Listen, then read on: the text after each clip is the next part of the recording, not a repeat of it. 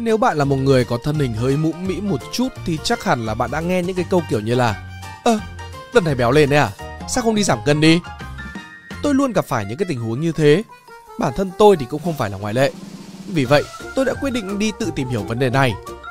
Ở Việt Nam, tỷ lệ thừa cân, béo phì cũng giống như là cân nặng của tôi vậy, cứ lên mà chả thấy xuống. Viện Dinh dưỡng Quốc gia cũng đã công bố tỷ lệ béo phì ở nhiều thanh thiếu niên ở thành phố Hồ Chí Minh đã vượt mức 50%, tại Hà Nội là vượt mức 41%. Mọi người thường chủ quan cho rằng thừa cân và béo phì chỉ là nhìn hơi mũm mĩ một tí thôi, ngoài ra không có ảnh hưởng gì đáng kể. Nhưng mà tin tôi đi, câu chuyện chẳng bao giờ đơn giản như thế đâu. Vậy cụ thể, mỡ thừa đang làm cái trò gì ở trong cơ thể của chúng ta và tại sao giới trẻ hiện đại cứ phải khổ sở đánh vật với cả mỡ thừa như thế?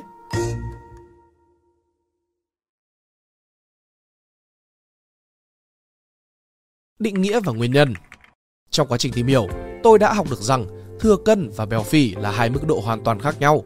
Cụ thể, thừa cân hay là tiền béo phì là tình trạng cân nặng vượt quá so với cả cân nặng chuẩn hoặc là so với chiều cao.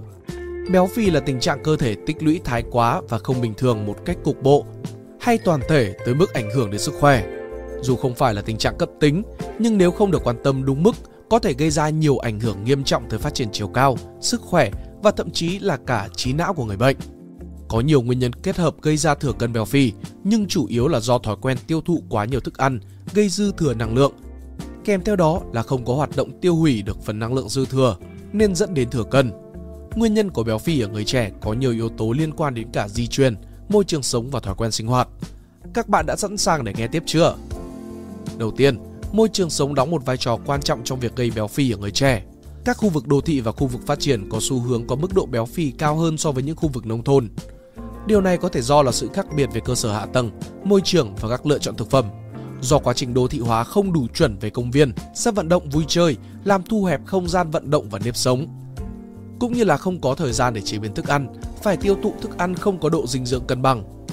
Thói quen sinh hoạt không lành mạnh cũng là nguyên nhân không nhỏ, mà cụ thể là sự thiếu hoạt động về thể chất và thói quen ngồi quá nhiều. Nói đến đây chúng ai thì người đó tự biết nha. Ngoài ra, không biết các bạn như thế nào, chứ quãng thời gian giãn cách do Covid-19 đã khiến cho tôi trở nên lười vận động, đã thế lại còn được ở gần với cả đống đồ ăn và thậm chí lại còn hình thành thói quen ăn vặt. Đặc biệt là xu hướng làm việc từ xa từ nhà lại càng ngày càng khiến cho nhiều người ngồi một chỗ, ít vận động và ngủ không đủ giấc, khiến cho càng dễ tăng cân. Một ngày điển hình của người trẻ hiện đại đang đi làm có thể bắt đầu từ việc dậy sớm, ăn sáng rồi lết lên cơ quan. Ngồi dài trong văn phòng trước màn hình máy tính, bắt đầu giờ nghỉ trưa với một món ăn nào đó đơn điệu và kết thúc nó với một giấc ngủ ngắn. Sau đó, họ lại quay trở lại với công việc của mình tới khi tan ca. Tối đến, họ thường cảm thấy mệt mỏi và không có nhiều năng lượng để làm gì khác ngoài việc nghỉ ngơi. Tôi gọi cách sống này là kiểu sống như là zombie và tôi cũng đã từng đứng ở trong hàng ngũ này.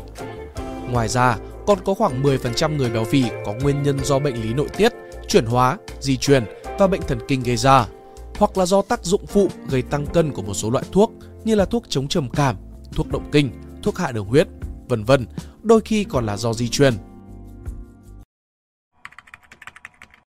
Như đã nói ở trên, béo phì và dư thừa năng lượng không chỉ ảnh hưởng đến ngoại hình, chúng còn gây ra những tác hại nghiêm trọng hơn. Nó đã và đang là một trong những vấn đề sức khỏe lớn cho con người trên khắp thế giới, đặc biệt là ở các nước phát triển như là Mỹ và rất có thể là cả ở Việt Nam ở trong tương lai. Một trong những vấn đề nghiêm trọng nhất mà bệnh béo phì gây ra là hội chứng ngưng thở khi ngủ. Theo tìm hiểu của tôi, với những người mắc hội chứng này, lượng mỡ cao sẽ đè nén lên phổi, có thể gây tắc thở và tử vong ở trong giấc ngủ.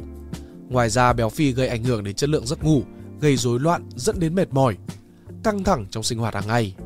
Nó cũng có thể gây ra rối loạn tâm lý và các vấn đề về sức khỏe tâm thần. Nhiều nghiên cứu đã chỉ ra rằng người béo phì có nguy cơ trầm cảm và lo âu cao hơn so với người bình thường. Thứ hai, người béo phì cũng ảnh hưởng đến tài chính cá nhân khi người bị mắc bệnh này phải tốn khá nhiều tiền cho thực phẩm và đồ uống, đặc biệt là thực phẩm không tốt cho sức khỏe như là đồ ăn nhanh và đồ uống có đường. Cuối cùng, béo phì được liên kết với nhiều loại ung thư khác nhau. Theo Tổ chức Y tế Thế giới WHO, khoảng 20% số ca ung thư trên thế giới được cho là do béo phì. Các loại ung thư mà béo phì được liên kết đến bao gồm ung thư vú, ung thư trực tràng, ung thư buồng trứng, ung thư gan, ung thư tụy và nhiều loại ung thư khác. Vì vậy, giảm cân và duy trì cân nặng lành mạnh là cách hiệu quả để giảm nguy cơ mắc ung thư và cải thiện sức khỏe tổng thể của cơ thể. thực trạng quá trình giảm cân ở giới trẻ.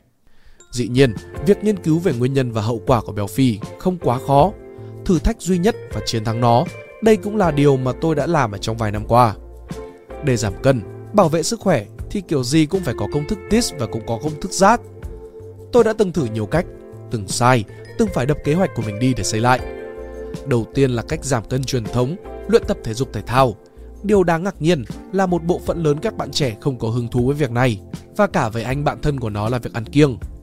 Theo khảo sát cá nhân, 7 trên 10 bạn trẻ ở độ tuổi từ 20 đến 27 tuổi, trong đó có tôi, đã chi một khoản tiền lớn cho các phòng gym theo quý hoặc là theo tháng. Nhưng mà chỉ đi được có vài buổi. Lý do thì muôn hình muôn vẻ, thiếu động lực, thiếu thời gian, thiếu sự hỗ trợ động viên, môi trường tập luyện không như ý muốn, hoặc là ngớ ngẩn hơn là vì thời tiết và giao thông không ủng hộ.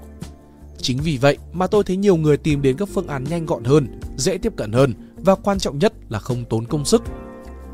Theo hướng dẫn theo dõi và điều trị béo phì của Bộ Y tế, có các phương án tăng dần theo mức độ can thiệp như sau. Thay đổi lối sống toàn diện thông qua tập luyện và dinh dưỡng. Can thiệp lối sống tăng cường và dùng thuốc. Phẫu thuật. Phẫu thuật là một trong những biện pháp như vậy. Đây là biện pháp tiểu thuật để loại bỏ các phần mỡ thừa trên cơ thể. Hoặc cao hơn là giảm thể tích dạ dày như là thắt ống dạ dày. Khâu gấp nếp dạ dày, tạo hình dạ dày ống đứng. Ưu điểm của biện pháp này là tiết kiệm thời gian và có hiệu quả tức thì. Tuy nhiên biện pháp này lại không hề phổ biến bởi vì chi phí cao, sử dụng dao kéo can thiệp có thể làm giảm khả năng đàn hồi của da, gây ra sự thay đổi về hình dạng cơ thể hoặc là một số vết sẹo tùy thuộc vào phương pháp được sử dụng. Chưa kể rủi ro về phẫu thuật cũng không hề nhỏ, như cơ sở y tế không đảm bảo, sức khỏe bệnh nhân không chịu được cuộc phẫu thuật, dị ứng thuốc, sốc phản vệ, vân vân. Và quan trọng nhất, liệu pháp này chữa được cơ thể nhưng mà không chữa được ý thức của bệnh nhân. Sau khi phẫu thuật xong mà không cải thiện được sinh hoạt và thói quen ăn uống, mỡ thừa sẽ như người yêu cũ vậy, luôn luôn quay lại để làm phiền bạn.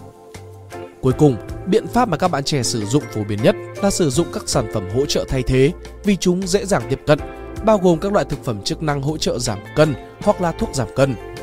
Theo kinh nghiệm cá nhân, tôi thấy đây là hai thuật ngữ mà mọi người rất hay nhầm lẫn, mặc dù thực chất chúng là hai khái niệm hoàn toàn khác nhau.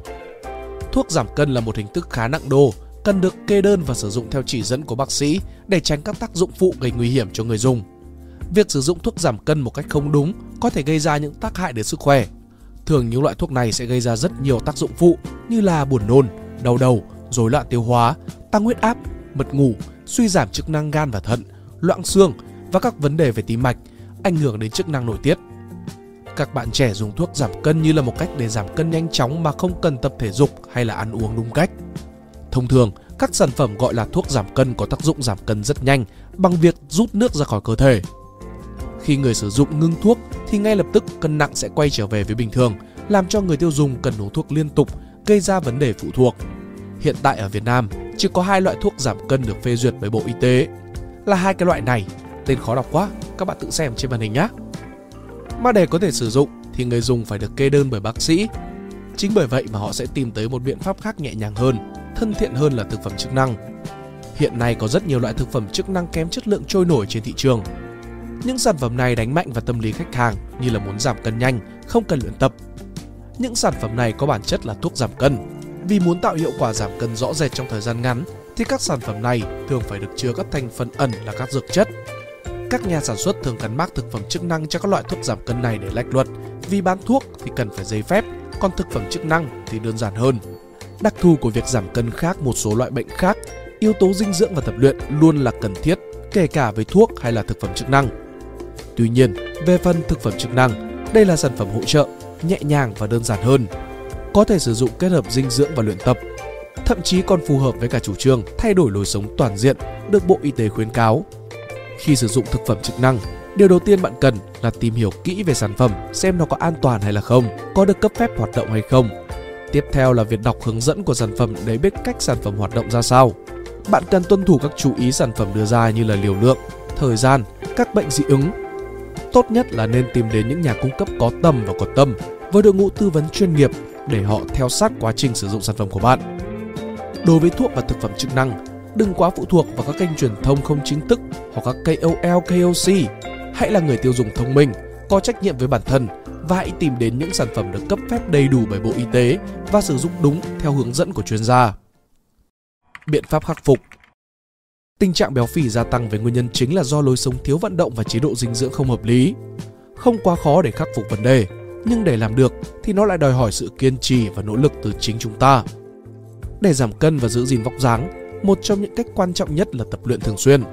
Bạn có thể chọn các bài tập nhẹ nhàng như là đi bộ, chạy bộ, tập yoga, aerobic hoặc bơi lội để giúp cho cơ thể đốt cháy năng lượng và giảm cân. Ngoài ra, việc tập thể dục còn giúp cải thiện sức khỏe tâm lý, giảm stress và cải thiện tâm trạng. Đồng thời, chế độ ăn uống cũng đóng một vai trò quan trọng trong việc giảm cân và duy trì vóc dáng.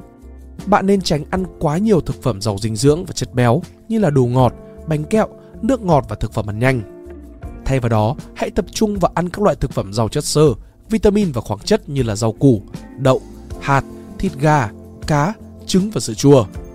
Hãy cố gắng tự nấu ăn thay vì ăn ngoài hay là đặt đồ ăn online liên tục. Kèm theo sử dụng thực phẩm chức năng một cách hợp lý sẽ tối ưu hiệu quả. Bên cạnh đó, nên điều chỉnh lối sống của mình bằng cách ngủ đủ giấc và tránh stress. Ngủ đủ giấc giúp cho cơ thể nghỉ ngơi, tái tạo năng lượng và cân bằng hormone cho cơ thể. Giảm thiểu áp lực tâm lý và giảm căng thẳng cũng rất quan trọng trong việc giảm cân và phòng ngừa béo phì. Cuối cùng, việc tìm sự hỗ trợ từ bạn bè, gia đình và chuyên gia y tế cũng rất quan trọng trong việc giảm cân và phòng ngừa béo phì. Họ cũng có thể cung cấp cho bạn sự động viên, thông tin và các kế hoạch hỗ trợ để giúp cho việc giảm cân tốt hơn. Còn nếu mắc béo phì ở mức độ nghiêm trọng, bạn nên tìm kiếm sự trợ giúp từ các chuyên gia dinh dưỡng và bác sĩ chuyên khoa nội tiết để điều trị. Quá trình giảm cân là một cuộc chiến đầy khó khăn với bản thân. Tôi đã phải vật lộn với cảm giác đói, bị cấm ăn đồ yêu thích và phải tập luyện mỗi ngày. Cảm giác đói và cảm giác thèm ăn như là một vòng xoáy khó cưỡng lại. Những lúc như vậy, tôi chỉ nghĩ các bạn nên tìm động lực rõ ràng cho bản thân. Thỉnh thoảng lòng tôi có như mở cờ khi mà thấy cân nặng ở trên bàn cân giảm được một chút. Nhưng đôi khi tôi lại cảm thấy mệt mỏi, thất vọng vì cảm thấy như đã làm đủ nhưng mà vẫn không thấy kết quả như là mình muốn. Hành trình giảm cân không hề dễ, nhưng một khi thành công, bạn sẽ cảm thấy tự tin vào bản thân mình hơn bao giờ hết. Vì vậy, tôi mong những bạn đang trong hoặc là đang có một kế hoạch giảm cân cải thiện sức khỏe sẽ kiên trì với cả kế hoạch của mình. Hy vọng bài viết này sẽ ít nhiều giúp đỡ được bạn. Nếu các bạn thích bài viết này, hãy like và share để ủng hộ chúng mình. Đừng quên bấm nút subscribe và nút chuông bên cạnh để không bỏ lỡ video nào bọn mình ra trong tương lai. Cảm ơn các bạn đã lắng nghe. Đây là Spider Room, còn mình là Pink Dot. See ya!